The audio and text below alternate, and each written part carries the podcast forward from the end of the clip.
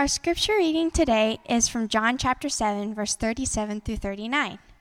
This is found on page eight hundred ninety-three in your Pew Bible. If you do not own a Bible, we would love for you to take one home as a gift from us. On the last day of the feast, the great day, Jesus stood up and cried out, "If anyone thirsts, let him come to me and drink. Whoever believes in me, as the scripture has said, out of his heart will flow the rivers of living water." Now this he said about the Spirit, whom those who believe in him were to receive. For as yet the Spirit has not been given, because Jesus was not yet glorified. This is the word of the Lord. Thanks be to God. Well, kids, as you came in this morning, hopefully you, if you wanted, you got a water bottle and some other things. And uh, on this Sunday, we're talking about um, living water, a water that Jesus offers. So if you have a water bottle, can you hold it up? Can you show me your, your water bottle this morning? Can you show me that water bottle if you have it? Got it? Okay. Uh, and I wonder, this you know, this summer is a time when we get thirsty, right? So I wonder what kind of things make you thirsty. Maybe you eat some salty snacks, some popcorn, some chips or something, you get thirsty. Pizza always makes me thirsty. Uh, or maybe it's after a, sort of a long day of playing outside in the yard, or maybe next week when it's like one hundred degrees after ten minutes of playing in the backyard, you come in, you're super thirsty. I remember a few years ago, we were on a hike as a family in Sedona, which is in Arizona. It's in the middle of the desert. And uh, and our kids were really thirsty on that hike. In fact, we had been we started around nine a.m. that morning, but by eleven thirty, when we finished the hike, it was already blazing in the Arizona desert. And our kids, they were, Graham, our youngest, he was just a baby. And Isla, our middle girl, she was kind of struggling to finish the end. And so I've got a picture. Lucy helped carry her like the last few hundred yards. So she was being a big, good big sister. Helped her, helped her finish. And then when we got back to the van, there was sparkling water and juice boxes all around for everybody. They were really excited to get their thirst quenched at the end of that hike. But you know, that, kids, I, I wonder if you've ever thought about this. Do you know that Jesus also got thirsty? And this is one of the incredible things about the Savior that we have, is that not only is he fully and truly God, but he's fully and truly human. So he got thirsty, just like you and I did. In fact, earlier in the Gospel of John, we even read a story about how Jesus comes to a well, and he tells us that he's thirsty, but he doesn't have anything to draw out the water with. And can you imagine that moment? So Jesus is the one who created all of the water and all of the oceans and rivers and lakes and streams, the one who created the water in the well, in the aquifers, in the snow on top of the mountains. And here he is, he's thirsty, and he doesn't have a bucket or anything to draw the water with. But a woman comes in to draw water for herself, and Jesus asks her for a drink. And in the course of their conversation, Jesus says, actually, there's a type of water that you can't get from this well, but it's the kind of water that will lead you to life. And here in this passage this morning, we get another place where Jesus talks about him being the source of this water that can quench our thirst. That there's this kind of life that we don't have, and, and that our physical thirst is a sign pointing us to a deeper spiritual thirst that we need quenched. And so today, as we look at this passage in John chapter seven, we want to ask the question, do you want to be a desert or a river? Do you want to be a desert or a river? And Jesus has promised to you today, whether you are a kid, uh, whether you are an adult, whether you've been at Christ Community for ten minutes or for ten years, the promise that Jesus offers you today is that you, if you are thirsty, you can come to him and drink a new kind of water, to begin to experience a new kind of life that begins now and goes on forever. So I invite you, if you haven't already, to turn your Bible to John chapter seven. There's Bibles in front of you in the pews, or if you have your, your phone with you, um, you, if you'd rather, you can just type in John and the number seven. That will you find that in Google, and you'll, a bunch of websites out there. You can follow along in the text. We're going to be looking at verses thirty-seven through thirty-nine this morning. So just a, a shorter piece of text today. And as we look at that, we're going to look at this image, this metaphor that Jesus uses. He offers us, gives us an invitation to come and drink from him, this water, this living water, and actually that it, it will even flow out of us when we come to trust in him. So we want to ask three questions about this water. One, what is it? Two, where does it come from? And three, how do we get it? So Jesus talks about these rivers of living water. So what are they? What are? What is this water? Where do they come from? How do we get it? First question here, what is it? And the answer that we see in the text is that it is a new kind of life. This water that Jesus offers is a new kind of life. You see this in, in verse thirty-seven. Jesus says, on the last day of the feast, the great day, Jesus stood up and cried out, if anyone thirsts, let him come to me to and to me and to drink. Whoever believes in me, as the scripture said, out of this heart, his heart will flow rivers of living water. Now, he said this about the Spirit. So Jesus, in John's comment on what Jesus has said there, so there's this, this new kind of life that comes from the Spirit. And Jesus, again, is saying that our physical thirst points us to a deeper sort of thirst, a thirst that tells us that even though we have physical life, we lack sort of a deeper or higher kind of life that we need to live. And C S Lewis, who wrote the Chronicles of Narnia stories, if you've ever read those stories, The Lion, the Witch, and the Wardrobe, or The Horse and His Boy, or Prince Caspian, those stories, he also wrote a book in Mere, called Mere Christianity. And in that book, he talks about these two kinds of life. And he calls them natural life and spiritual life. And, and the natural life that we have is the kind of life that we get from our parents. It's the same kind of life that animals and plants have, this thing that causes them to grow. But we also know, right, that animals and plants and flowers, they don't live forever. Flowers grow and then they die. Animals live for a time and they die. And even as humans, with just that kind of natural life, it runs out. It doesn't go on forever. And this points out that there's a kind of what he calls a spiritual life that we get from God. But as humans, we have cut ourselves off from that life. Now, Lewis in this chapter points out that this natural life that we have, it resembles the spiritual life. There's a resemblance between the two. There's a similarity in the way that a photo resembles the place, but they're not the same thing. In the same way that a statue resembles a, an actual human, but they're different, right? So here's a statue of two people, but they're they're not real. And then Lewis writes this. He says, a person who changed from having natural to spiritual life would have gone through as big a change as a statue which has been changed from carved stone to being a real man. And that is precisely what Christianity is about. The world is a great sculptor's shop. We are the statues, and there is a rumor going around the shop that someday some of us are going to come to life. Now, Jesus uses the image here of, of water and drinking to talk about spiritual life. And when he does that, he's actually drawing on a theme that starts in the Bible all the way back in Genesis, on the first two pages of the Bible. And it flows all the way through the story of the Bible. And so, kids, especially, I want to show you a video this morning from the Bible Project about living water. It's about five minutes. Take a look. So it's a great picture of what this living water that Jesus offers us is. It also hints at the answer to our second question, which is, where does it come from? Where do we get this life? And again, we see in this text that it comes from Jesus and then it spills over into others. And again, the video gives us a great kind of picture visually of what that's like. And you see this in verses thirty-eight through thirty-nine, where it says, Jesus says, whoever believes in me, as the scriptures have said, out of his heart will flow rivers of living water. Then John adds, now he said this about the Spirit, whom those who believed in him were to receive, for as yet the Spirit had not been given because Jesus was not yet glorified. So Jesus is the source of this life, and then as it comes into us, this spiritual life, this life that is given to us by the Holy Spirit dwelling in us, overflows into the world, into others. So think about it like this, especially kids, you know, you love going out in the summer, I know my kids do, and playing in the sprinkler in the front yard.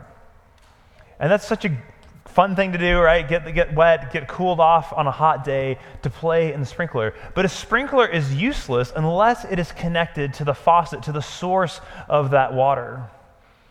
So if you just have a, a sprinkler, no matter how wonderful of a sprinkler it is, if it is not connected to that source of life, it is utterly useless, and it can't do what it was designed and created to do.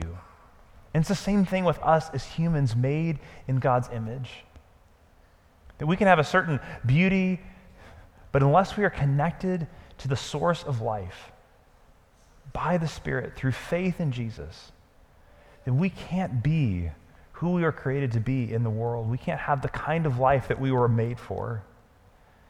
Jesus gives us the Holy Spirit who comes to live in us and makes us new. In fact, for, uh, Second Corinthians chapter five, Paul actually uses language of new creation to talk about who we are as humans who have received this new life in the Spirit. That that new creation that we're longing for in the future, it's actually like little bits of that come forward into the present in the lives of those who have been made new by the Spirit. When we do that, we actually become sort of an oasis in the desert, pointing to the source of all life. And in Jesus, we get an identity that is received instead of achieved. And Tim Keller, who's a really thoughtful pastor and talking about culture, he's, he's pointed out a thing that I think is really interesting here as we walk through culture. That seventy years ago, if you were born in the nineteen thirties, forties, fifties, especially in that time frame, that the goal of life in that time was to be a good person. Like culturally, that was sort of understood. I want to be a good person. I want to be a moral person. And the gospel of Jesus came in and said, you know, even though you aren't able to live that up, Jesus has forgiven your sin, and he's made you whole, made you new. And then that message really resonated with a culture where being a good person was the highest cultural ideal. But then by the time you get to the late nineteen seventies, eighties, kind of really entrenched in the nineties, the culturally, the goal of life had become, I look, is not to be a good person, a moral person necessarily, but to look inside, discover who I am, and have the freedom to live out who I discover inside that I am. But even today now in sort of twenty twenties, this has shifted again to where it's not even the goal of life is to understand, look inside, and discover who I am. It's not about even discovery, but it's about construction. That I as a human have to construct my identity. That I don't even necessarily discover it, but I define it. I build it out on my own. And here's the thing, that's an exhausting task, to have to do that on our own, to achieve this identity.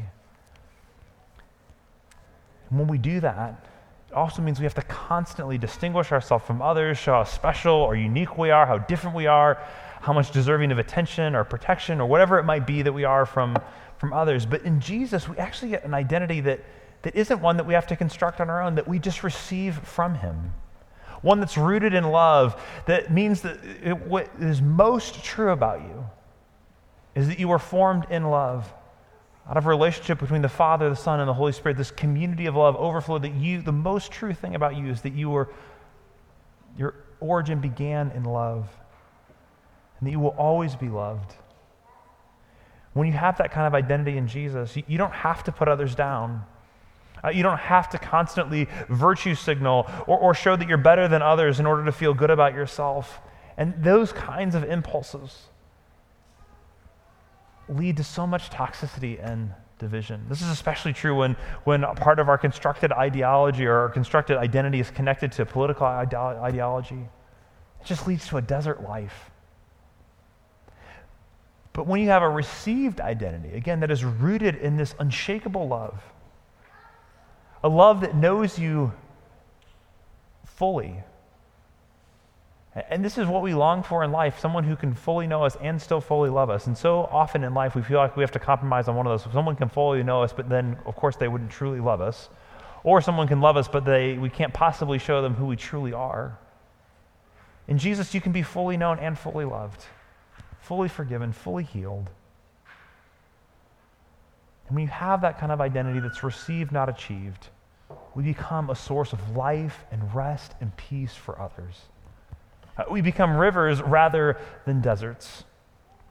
So Jesus offers us living water which is a new kind of life. We receive it from him by the Spirit that spills over to others. And the question then is, how do we get this? How do we get this kind of life? Well, we get this, you see it in, in two places here in this verse. Verse thirty-eight, where Jesus says it, and then John down in thirty-nine says, whoever believes in me, Jesus says. And then later on, John says about those who will receive this kind of life. Now, he said this about those who received the Spirit, verse thirty-nine, whom those who believed in him were to receive. Belief in Jesus is the way to receive this life. Now, believing in Jesus doesn't simply mean believing that he existed, like I believe that Napoleon existed or any other historical figure. It's more than just an assent that Jesus is had existed, or even just sort of an assent that I believe that the idea is true that Jesus forgives sins. It's actually belief in Jesus is a matter of entrusting yourself to him, of coming to the end of yourself, of saying, my only hope in life and in death is that Jesus has died on the cross and been raised for me. It's entrusting your whole life to him. It's trusting his wisdom, even when it doesn't make sense to you. It's saying, Jesus, I'm going to do what you say, even when it's confusing, even when it hurts. It's giving your whole self over to him.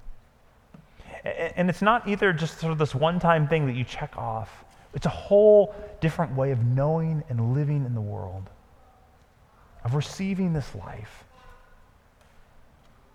So trust Jesus today, and trust yourself to him. Stop striving and start resting in the identity, the gift, the life that he's given to you.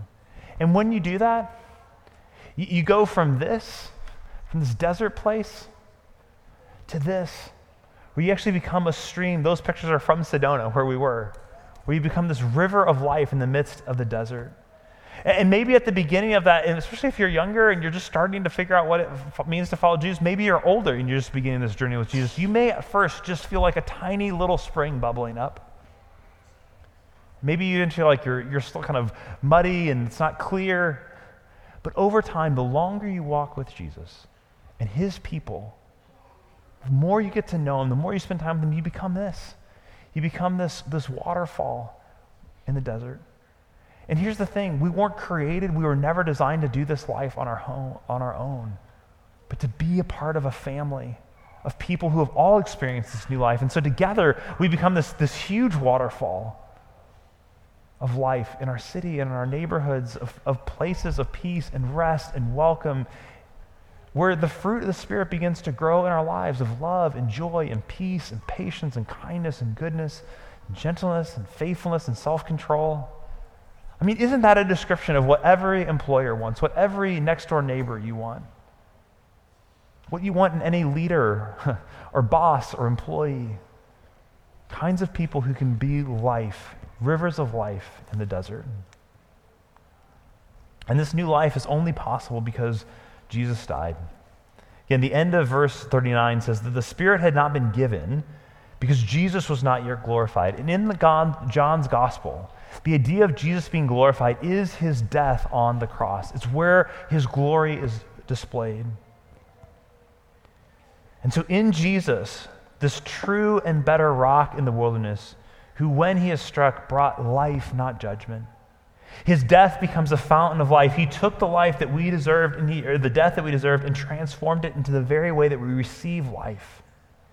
And, and if you've never received this life, I'm just going to tell you, this moment of turning to Jesus, of really coming to trust in him, it will feel like a sort of death, because it is.